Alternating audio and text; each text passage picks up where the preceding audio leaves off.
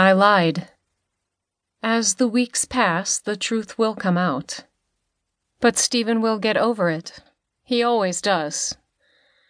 Sometimes a lie is better than having to argue your point. At least that's what I tell myself. A recorded message blares over the loudspeaker announcing the incoming train's arrival. The Metra clanks down the rails and makes a scraping halt inches from where I'm waiting on the gusty platform. In my peripheral vision, I catch a glimpse of a tall man wearing a dark bomber jacket and knit hat, staring right at me, giving me a chill. His random screams, directed up at an indefinite spot above us, cause me to jolt in place. The other people on the platform are ignoring him too, knowing that when you engage with a crazy person, it only incites a conflict. Don't look at him, Betsy. My heart is hammering as I avoid eye contact and turn to face the train and pause, waiting for the doors to open, keeping my senses vigilant. Sheets of heavy rain whip past the wall of the station house and the tracks, flecking my pant legs like bullets. I scan the platform, trying to locate anyone of authority just in case this person decides to attack. Not sure I can count on my fellow passengers.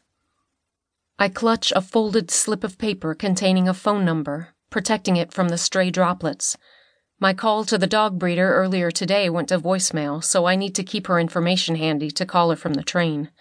I don't want to lose this puppy to another family who calls her first.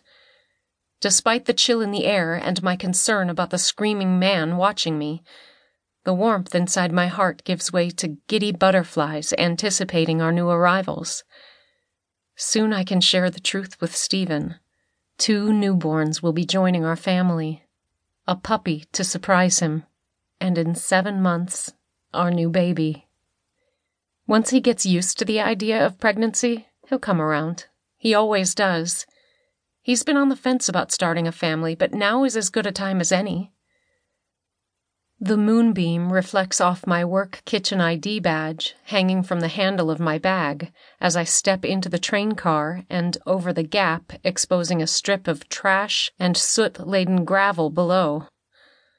Joining a handful of other late night riders, I settle far from spying eyes in a back row seat before the jagged jerks of the ride begin. The sliding door behind me swoops open, allowing a gush of damp air to spill in from the vestibule between train cars. The man in the dark hat thumps his heavy boots through the aisle, his shadowy gaze fixed downward, mumbling. When he reaches the other end of the train car, he turns back to stare at me. I shift my attention to the bag sitting on my lap before he catches my glance. The whoosh as he exits sends a chilly rush of air whirling up the bottom of my chef pants. I rub my arms to erase the goosebumps forming under my shirt and push the thought of him out of my mind. After dialing the number again, I slide the phone number in my coat pocket, only to hear a recording, asking me to leave a message. As the train comes to a halt at my stop, I race out of the station and down the escalator to avoid being followed by the man who freaked me out on the train. I'd prefer to avoid any contact with him this late at night and with very few people around. The dimly lit, vacant parking lot on Canal Street, not far from the Ogilvie train station, is eerily quiet this time of night. I concentrate on putting one foot in front of the other. The forceful blow comes out of nowhere as he grabs me from behind, the same way a great white shark barrels into an unsuspecting seal floating on the surface of the ocean. The incensed, loathsome constriction around me tightens. Someone, please, I'm being attacked! I wail. I can tell the veins in my neck are bulging underneath my turtleneck.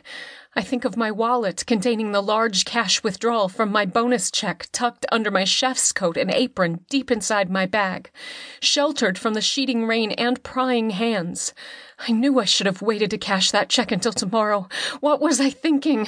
I was so proud to earn that money after working hard all year long. I'll be damned if I'm going to let some vagrant steal it unless it means my life.